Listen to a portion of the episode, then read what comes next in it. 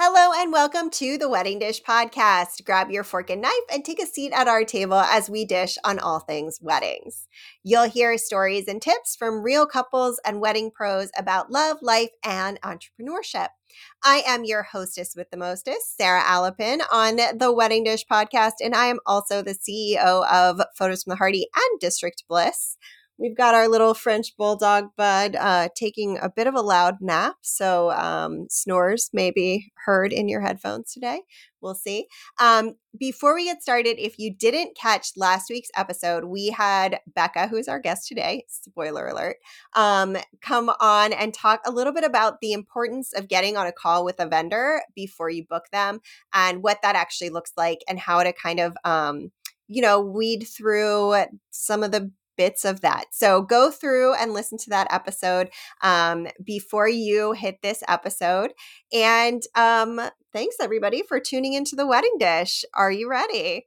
Today we are dishing with our last week's guest, uh, who is a wedding industry veteran for with over 10 years of experience.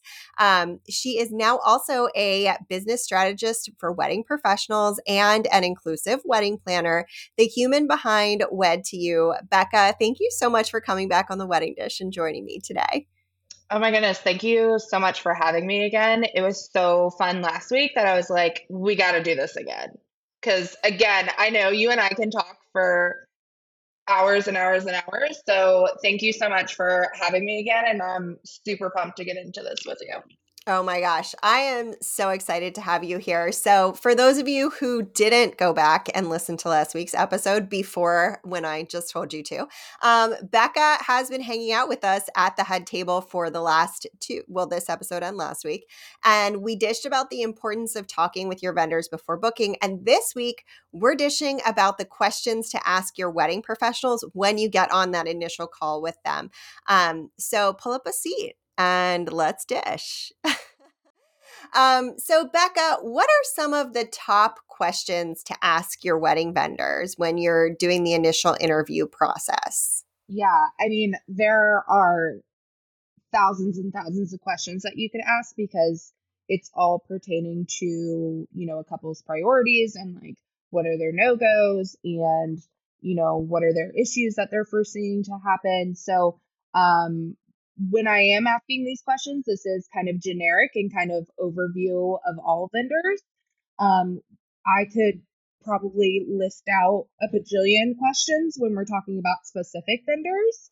Um, we could probably even do an episode for each vendor. yeah, we could. We could do a totally do, do, a like season. A series. Yeah, yeah. we could just do a series because it's so intricate on the questions to ask. And I actually um, anytime you know my couples um, have just necessarily booked me for maybe just like wedding management they do have the option of you know reaching out and i can send them a list of questions that they can ask so that they're making sure that they're asking each of their vendors all the right questions. Um oh my goodness i'm so sorry guys. Again my dogs are lovely lovely creatures one of them is having a reverse sneeze now, so I do apologize. Hopefully, you can't hear it too bad. Um, gotta love it when it happens. Um, you it's know, real life, you know. It's real life. it's real life. But with some of these questions, you know, it's really again just making sure you're hitting everything. Um, so these again are very generic questions. So let's get into like the first question. So, um, how many weddings have you done like ours.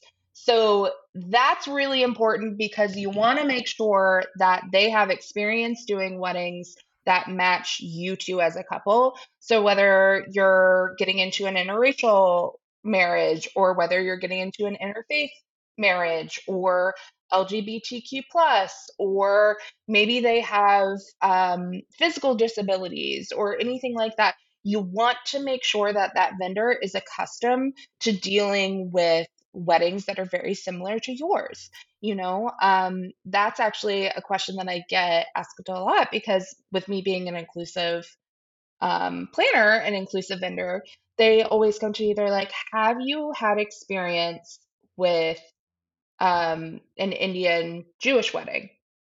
And I'm like, to be honest, yes, I have, you know, and here's what they did. It doesn't necessarily mean that's what you have to do, but here's how we um, made that perfect blend between those two faiths. And so that everyone was happy. Um, and by happy, I mean the parents were happy. Um, because that's one of the big things of when you're dealing with different cultures and different uh, traditions and things like that. Um, sometimes we do certain things just to make sure that the parents are happy, which yep. is one of my things that I say don't rely on. You do you. If your parents say you have to do this, no, you don't.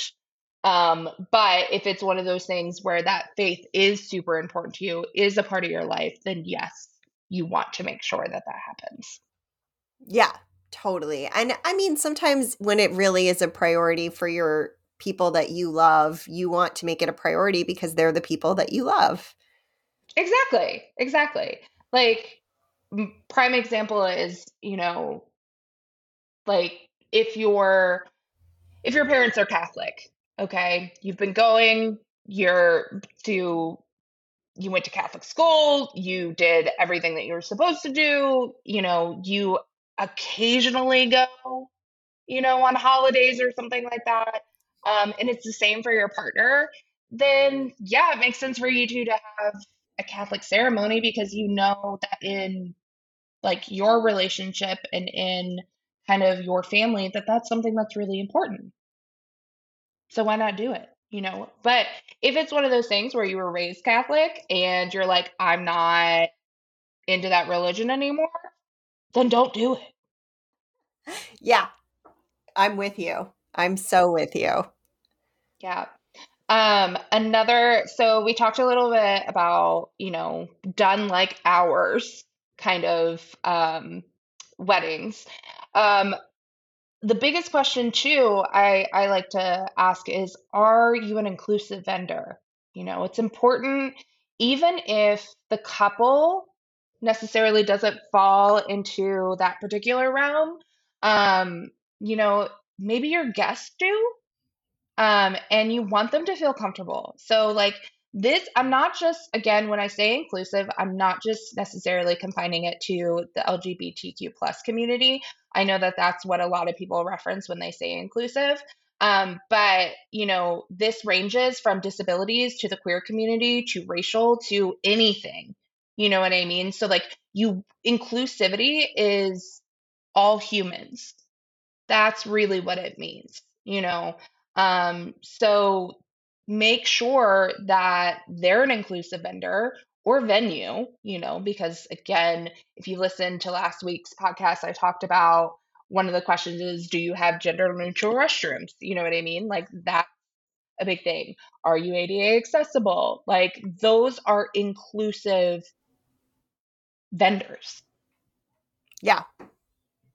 Totally. Totally. And I think, you know, it it spreads to a larger uh, like a larger piece than probably a lot of what is client facing because you know for me i ask about mobility issues especially in some of the venues in dc because they'll pack some of these venues to the point where like if i were to try to set up a light stand then i like i have to factor in you know what like how many people are going to be in that space and also I mean, even for like photos, in like the posed photos with your grandparents, like I need to know if your grandparents are going to be comfortable walking. and it's not just about whether they can, it's about comfort too. Um, yeah. Yeah, I think those things are super important. And they're often things that we kind of, when it's our own families, we kind of like don't always see it um, or think it, about it. So it's important to mm-hmm. ask those questions of your actual vendor. Yeah, because it's one of those things too, like as you mentioned, it's not always you don't always think of it because you're so accustomed to it. Yeah. You know, um like for the longest time, you know, well, I wouldn't say for the longest time. Let me let me take that back. Um we me and my family, we never really had to think about ADA access before. I always thought about it in weddings because that's always something that comes up, especially when you're a planner. You always want to make sure that you're taking care of everyone, again, the grandparents and um, and anybody who needs ADA access. But be, since I got diagnosed with MS back in the summer of 2019, it has become a forefront for me.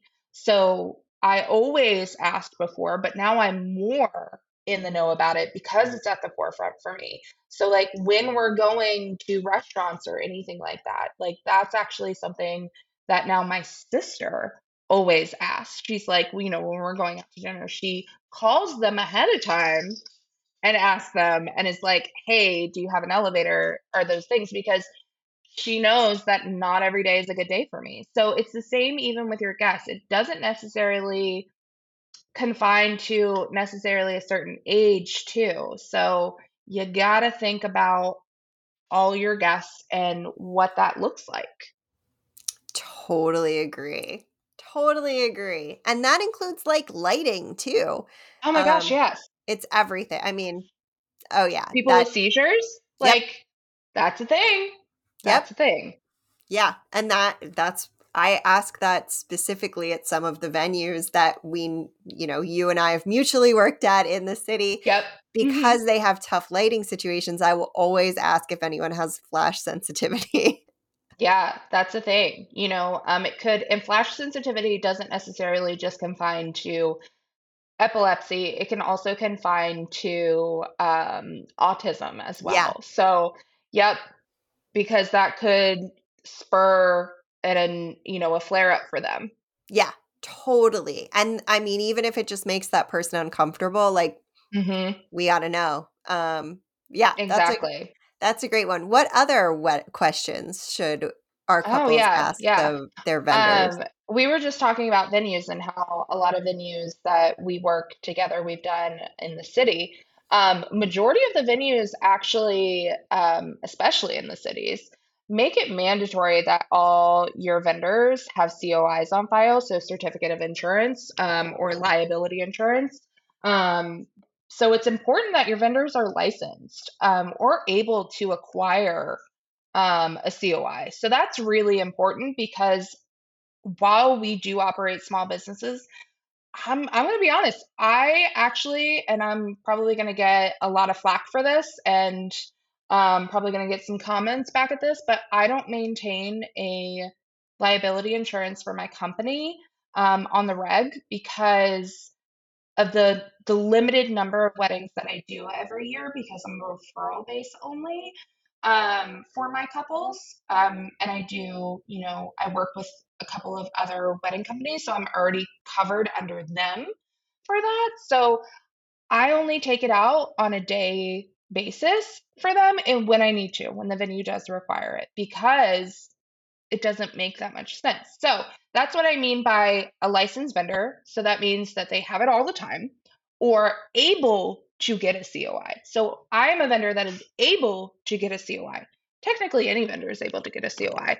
It's just knowing how to do that. Um, and like again, going to to your venue and asking what they recommend. What do you recommend our vendors use as a site? So since they actually ask you to provide it, they should also provide you a website that enables easy access for vendors to accrue that. Yeah, totally. And I I do the same thing. It's so much more expensive to maintain, especially cuz we have like off seasons in the Mhm. wedding industry and you know, they may be small, but like if you're paying $500 a month or even if it's only 100 bucks a month and you're only you're, only taking like 6 weddings, 10 weddings a year, And only one of them requires it.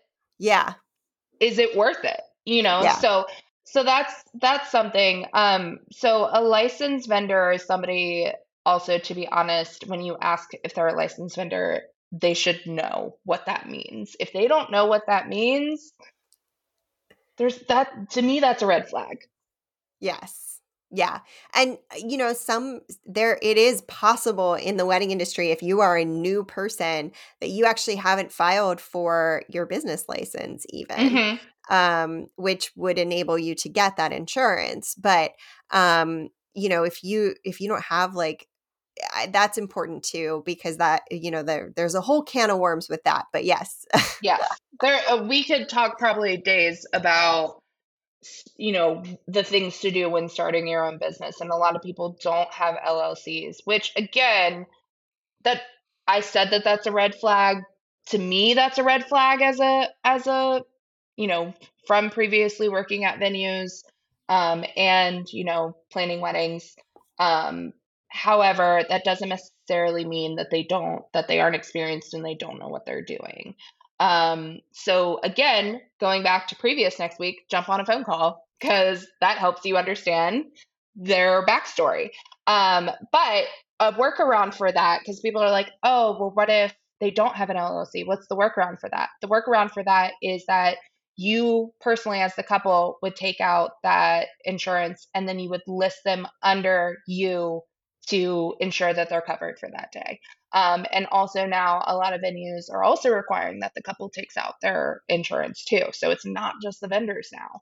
Um, it's these venues who want to make sure that everyone is covered because what if somebody slips? What if somebody falls? You know, like what if that photographer drops their uh, lens on a concrete ground and breaks it and tries to blame it on the venue.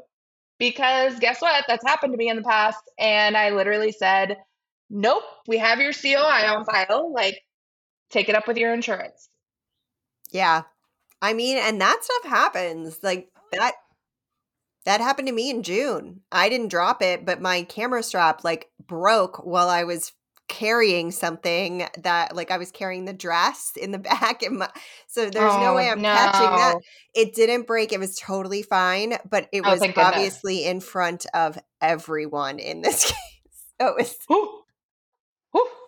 That is like, one of those things where like your heart just drops and you got to keep going and you know everyone's staring at you and freaking out and you just got to keep going and you're like and that happened, and I will get it in a second, and we'll see. Please, please. Yes. Pray and- to all all the gods that it's totally fine, and I'm glad to hear that it was fine. yes, I mean, luckily, I always have additional gear. I, I mean, and this is mm-hmm. why you hire professionals that you trust. yeah, it was it was it was a moment of oh shit. oh yeah, and I think that's how that photographer felt because it was raining that day, and he comes rushing in to the venue. We had the floor is wet sign up. We also had a rug out there, but he just came just rushing in and just immediately whoop, oh, and. Oh. Yep, but he caught himself, but he dropped his lens and it broke, and that lens is $300. It's an inexpensive lens. I mean, I don't know. He raised a fit about $300. But, anyways, neither here nor there. Again, COI, very important. Also, all of you venue owners listening to this, make sure that that you do require this. It is important because you never know what's going to happen. Yeah, totally. Um, and it's a good, it's a very good question for couples to put in their um, yeah. workflow to ask if they are required to provide a COI as well, a certificate of insurance. Yep, if they're required to, if their vendors are required to, because that also again sets up your expectations. I'm a big person. If you listen to um, our workshop together, I probably mentioned being set up for success and setting expectations is a really, really big thing. Um, so yeah, so it kind of sets up the couple's expectations of what they need to do or what their planner needs to do is making sure that all those COIs are in. Yeah, totally. So what other questions Oh my goodness, yes. Asking? I've got girl, I got a list. I, I know. List. I know. um, I saw it. yeah, yeah. Um, are you within budget? You know, um, is my budget a realistic budget for these types of services? Um, be honest. You know, if you heard me on last week's um, episode, that was I said, be honest, be realistic with your vendors, and they'll provide you with the same honesty and realism that you are giving back. Um, so couples, couples haven't planned a wedding before. You know, like this is new to them. They have no idea. So what do they do? They go on Google. They go on the Knot. They go on Wedding Wire and they ask these questions and they'll see oh, the average cost of a wedding is like 32,000 or something like that. That's across the whole damn United States. That isn't talking about DC. That isn't talking about New York, like New York, New York, New York City. Like that isn't talking about those areas where the inflation is higher. So you gotta take that into account is having a $32,000 wedding in the heart of DC for 200 guests. I'm going to be honest with you, that's not realistic. Yeah. You know, that's going to cover just your catering right there. yeah. That's all that, and not including rentals or anything. That's just going to cover just that, you know, just based on, you know, my experience. So it's our job as professionals to educate them and set them up for success. So that is something that you want to ask when going in to a call with your vendor is say, hey, I'm budgeting X for this service. What do you think? I'm hoping that that's enough because that's what I budgeted, but like is that is that a real number to work with? And yeah. also, to be honest too, is like your budget may not match that vendor's budget and that's okay too. So if you're a stickler on being like this is my budget, there's no budge, this is what I got to go with, that's okay. You're going to find a vendor that works for you. Totally, totally. And I think you know, to echo that, like ask what's included too. Um, because it's really important to know, like if your catering includes rentals, but it's a like it might be a little pricier, but it still may save you. Or it may be that you don't need rentals. Um maybe that your venue includes it. Yeah. Yeah. So find out what's included. And you know, that that's one of the other pieces too, talking to your actual vendors as you're, you know, all of these things. We could say it a thousand times. Talk to your vendors. Oh my goodness, yes. Again, beating beating a dead horse. I'm so sorry. I'm so sorry, y'all, but jump on a call. yeah. Yep. ah, I know you don't want to. I mean, I I I mean, hey, I'm a millennial. I get it. When somebody calls me, I'm like, why are you calling me? This could be a text. You know, I do the same thing but I always jump on a call with my couples. I always jump on a call with my business strategy clients too, because it's hard sometimes to articulate what you want. Yeah. Um, so this also kind of talking about budget and like what's included too. So that kind of brings me into our next question of like, how long has your vendor been in business um, for weddings, like explicitly for weddings? Like, how long have they been doing this? um, or how long have they been in business? Because those are two very separate things that I kind of want to address too. So, experience and knowledge equals higher rates. Again, I will repeat this experience and knowledge equals higher rates.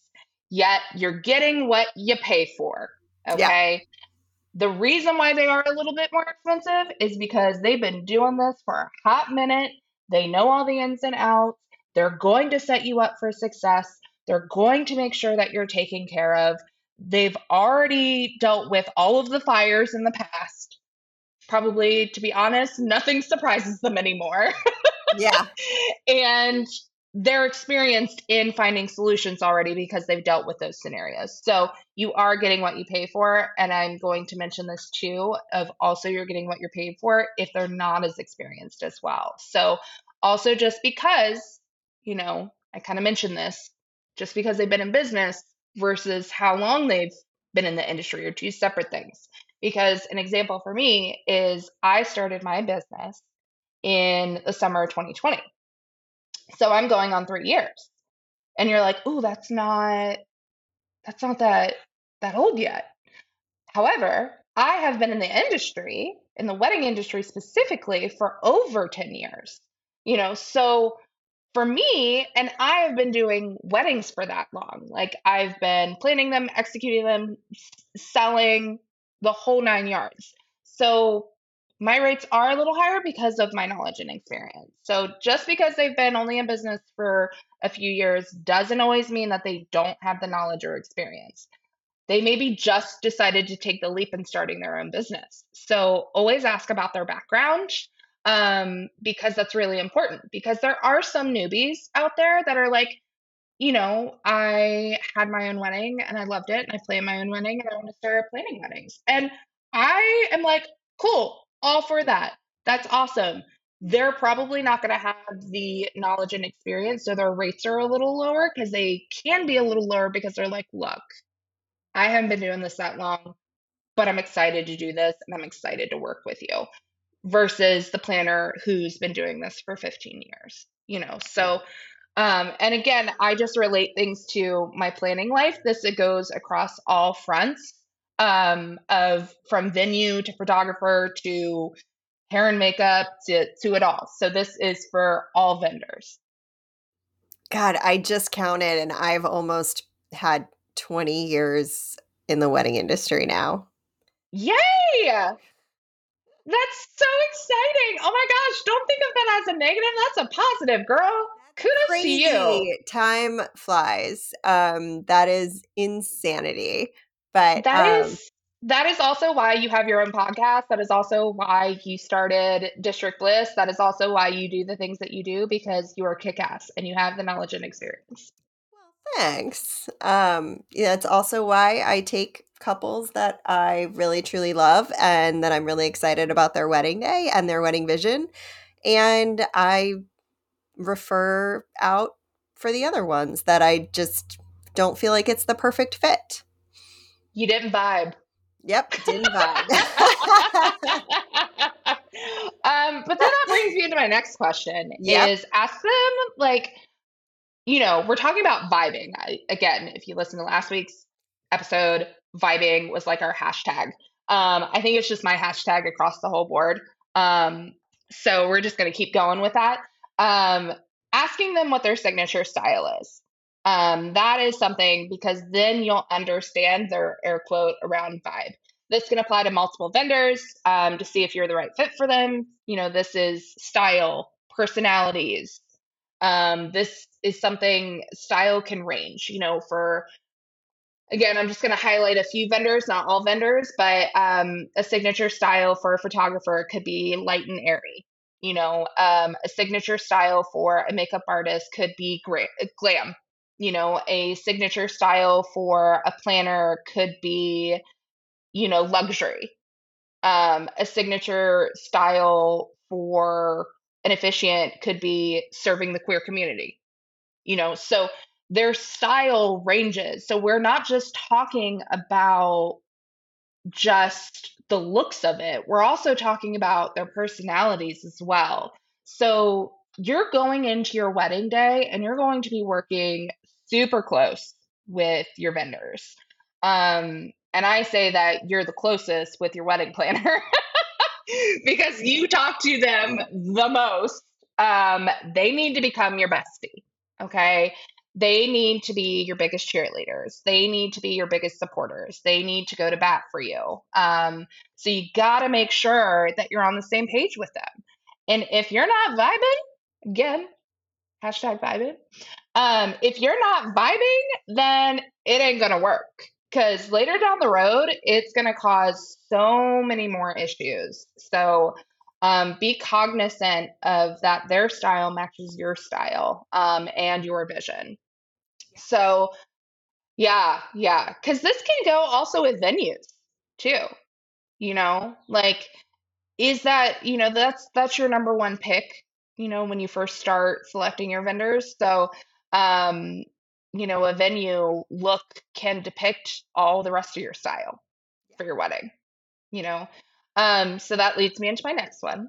Um, is asking your vendors if they've done weddings at your venue or worked with some of the vendors that you booked.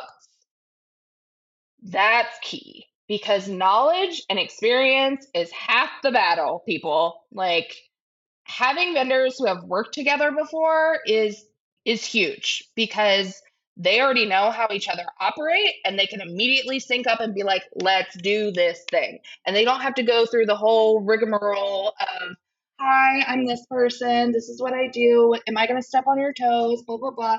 They've worked together. They've danced together. They're ready to go. You know um, and this also is really helpful too with your venue. If you've worked at that venue before you know the pluses and minuses to that venue because again with every person thing you know um, atmosphere there's always pluses and minuses to everything. There is never going to be a 100% perfect fit.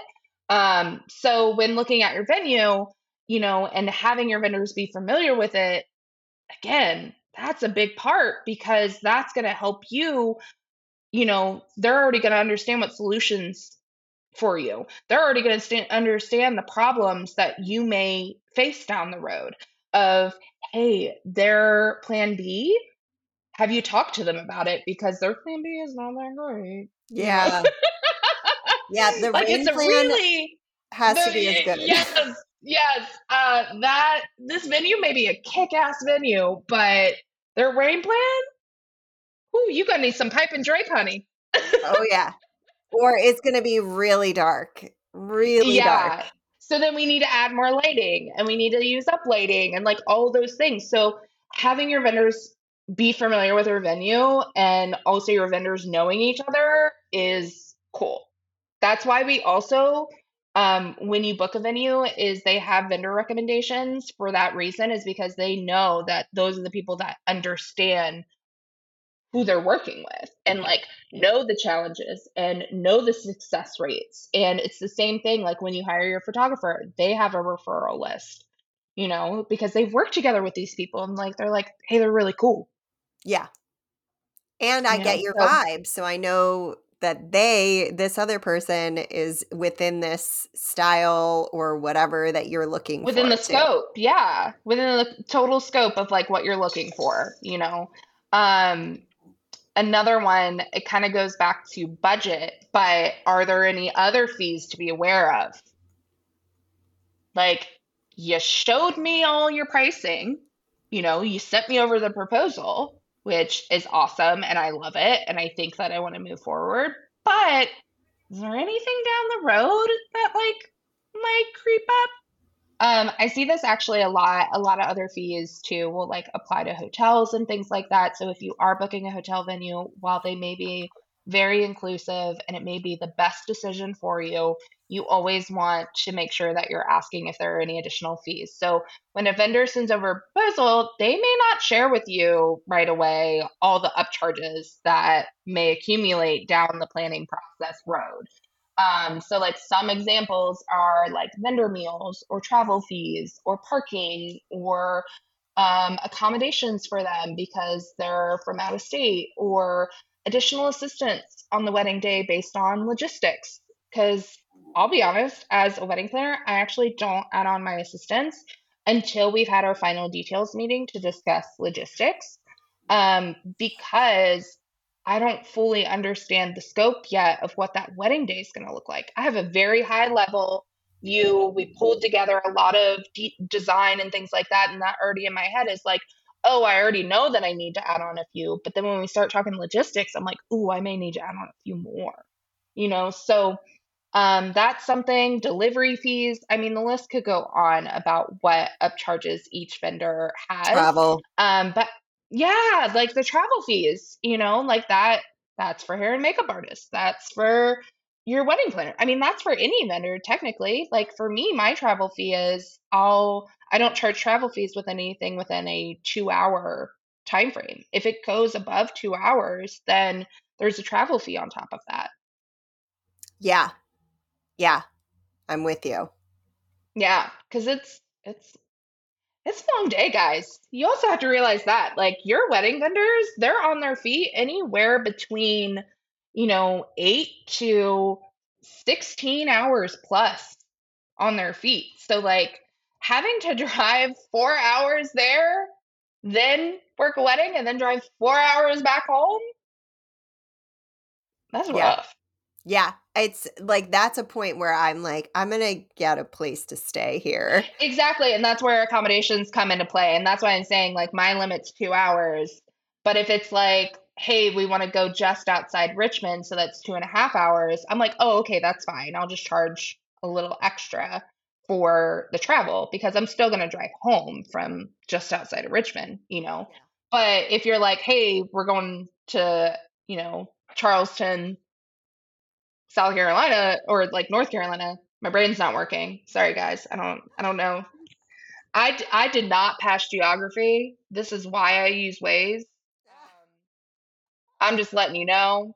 Um, no judgment, no judgment from us here at the Wedding Dish. But I do know that driving there, I think it's like eight hours you know, so I'm going to ask for overnight accommodations.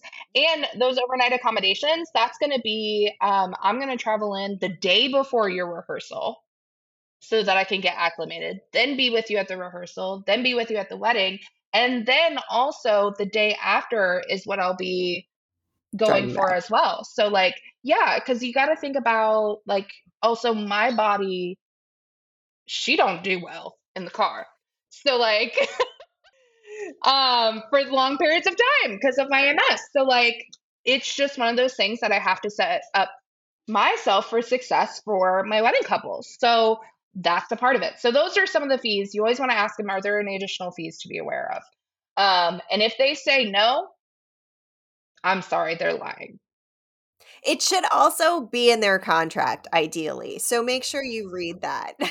Yeah, and and when I see meaning like they're lying, I'm probably saying if it's not in their contract, if it's not in their proposal, and if you hop on that proposal call and talk about everything and they said no, I'm gonna be like, mm, really?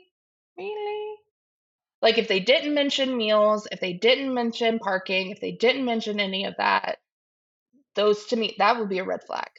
Yeah, I mean, for me, like if parking is $35, I'm generally not going to invoice you for that after your wedding. I just, to me, it's right. like not worth it. But it is in my contract that you have to pay mm-hmm. it. So, like, if it was like, if I wanted to invoice you, I could. To me, like, I don't know, chasing somebody for $35 or like, uh, right? just, to you, that you're like, eh, that's not really worth it. But that's also your prerogative as yeah. a vendor, too, you know? Yeah. And I get to make that decision because I work for myself. exactly. Exactly. You can decide, but you put it in your contract. Um, okay. So another thing is how long is setup and breakdown for you? Some venues have very, very tight setup and breakdown times. So depending on your vision, you might want to add some more time. Okay. If we're talking about hanging installations and those types of things, you're probably going to need the full morning to make sure that that's taken care of. So double check with your vendors um, and ask them and be realistic. So when you're hiring your florist or when you're hiring your pipe and drape team, or maybe the ones that are doing your um, covering your, you know, your dance floor with a logo or anything like that, we're talking something that maybe require a little bit more elaborate. Or they're a 15 piece band. How long are you going to take to set up? How long are you going to take to break down? And if they tell you, oh, we need two hours to break down at the end of the night, a lot of times, I'm going to say nine times out of 10, venues have a one hour breakdown time. Yeah. Because they won't go home. Yeah. you know, so that's something, and then that the venue might be like, hey, we need to add on, you know, more time for that day, or even book an entire extra day the day before. So, say you're setting up a tent, yeah. Or book the whole weekend. They might have to that venue might be like, you know what, you're having this this tent and these elaborate vendors come in and like we need the day before to set up and then they need the day after to break down. Like you're gonna have to book the whole weekend. So always think about that when you're kind of going into things and going in with a vision. Um, so that way you're kind of set up for success there. Um, then I talked a little bit about band equipment. So, are you going to require any additional equipment from another vendor or to like facilitate your services? You know, not all vendors come fully equipped. Okay. Some may need tables, some may need linens, some may need chairs.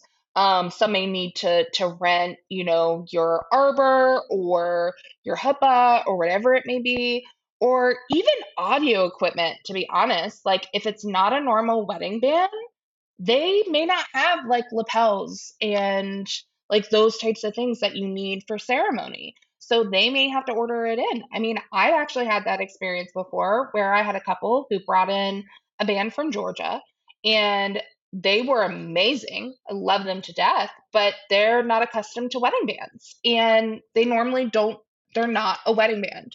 You know, they're an entertainment band, um, not specifically to weddings. So they didn't have all the equipment. And I had to connect them with a vendor here um, to make sure that they picked up all the equipment that they needed. But that charge went to the client.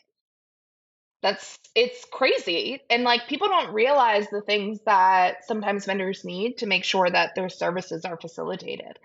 I'm going to say this too is like a lot of vendors too do make sure that they have their equipment. You know, like you're going to come with all your lights, but not every photographer might have that and they might need to rent it. And you know, if that couple wants that specific thing, say they want the end of the night and the end of the night while the you know the light stands behind them and they've got all these lights coming around to create this this really cool experience shot for them at night and that photographer doesn't have all those things they're going to be like hey i don't have those things i'm going to have to rent it this is going to be the charge yeah yeah because they may not have all the bells and whistles um so that's going to be a thing is making sure that your vendors don't require additional equipment. Um, and am I the only event that day? I saved the best for last. Am I the only event that day?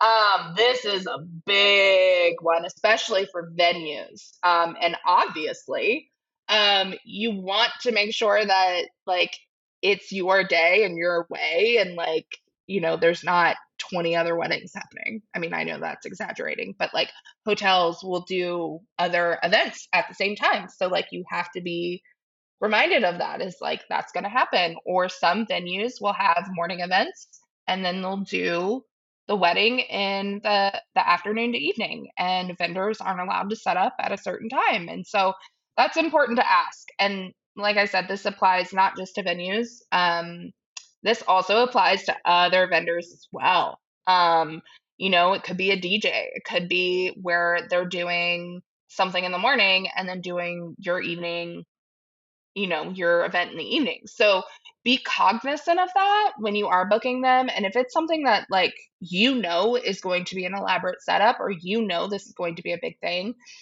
probably not the right fit for you if they say, hey, we have multiple events in one day.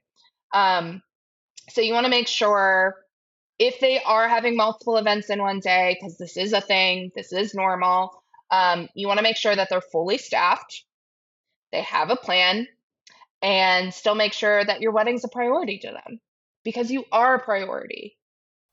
Yeah. So, yeah. I totally That's, agree. Yeah. And again, I made these questions very generalized to all vendors. I mean, like we mentioned in the beginning, we could start a whole series on this is what you ask, you know, your photographer. This is what you ask your wedding planner. This is what you ask your your band, you know, like it could be a whole list, but these are just some quick, easy making sure that you're getting kind of your full vision, priorities met, um, and asking all the right questions. Totally, totally. And I totally agree. Um, I think it's really important when you do get on this call that you do like you have these questions ready and you some stuff just gets answered organically and you may not have to ask. Um, but other things, you know, you may end up don't be afraid to schedule a second call if you go through the contract and you're like, "Hey, I have some questions about this." Like, you know, I noticed that there are travel fees on the call. We discussed that there are you're not going to charge travel fees. Um, then ask you can ask will you put an addendum in the contract? Um, it doesn't have to be pulled out of the contract. That is a mis a common misunderstanding. But if they put in a legal addendum and you both initial it then you're protected. Um, so asking the don't be afraid to ask questions. In fact i think we all welcome that. Um, we it's i and honestly i would add in here don't be afraid to ask questions that are personal questions. Like I love when my clients ask me, um, why did you what what brought you into the wedding industry? Why the wedding industry? Um, and I'm like, oh, that's so fun to like actually get to share my story with you. Right? Yeah. I mean, I love it when, because I always mention, again, because I'm an inclusive um, person and I try to make sure that I'm hitting all the marks. I'm so used to saying partner um, instead of husband, you know? And so when I say, like, oh, you know, like, because I'll, if I find that they vibe more with being relatable, then I'll be like, oh, okay, well, I can dive a little bit more into my personality and like who I am. And then I love it when they ask questions like, oh my gosh, how did you and your partner meet? You know, and I'm like, oh, oh my God, I'm so excited to tell you the story. You know, um, so it's it's really it's a lot of fun too of like just connecting on a human level. Doesn't have to be all professional. Um, because again, that's also passing the vibe check. Totally. Totally. I love it. Well, thank you, Becca, for joining us again on the wedding dish today. This has been super helpful, super educational. Where can our listeners find you online? Yeah, so they can reach out to me um, online on my website, which is wed2you.co, and that's W E D, the number two, Y O U dot co, not dot com. Um, and you can find me on Instagram um, for Wed 2 You and TikTok Wed 2 You um, and Facebook. Like I'm on I'm on all the all the things all the things. You can find her everywhere. I love it. Um, and we, of course, will link to Becca and Wed 2 You in our show notes, our episode description. So we'll make it super easy. If you're driving right now and don't feel like you got to pull your phone out, you can just hit the episode description or go to the show notes and find her directly there. Um, and while you're doing that, you can find the wedding dish at the wedding dish podcast on all the socials uh, we are the weddingdishpodcast.com where you can get our show notes, which will have the list of these questions in them. So if you need to just pull it and then modify to fit your wedding, you will be able to do that. Um, and don't forget to tune in next week. We've got another exciting guest. Maybe we'll have Becca back at some point in the future to talk about specific questions for specific vendors. Who knows? The sky is the limit here at the wedding dish. Thank you so much, everybody, for tuning in. Have a wonderful rest of the day. And until we see you again, cheers.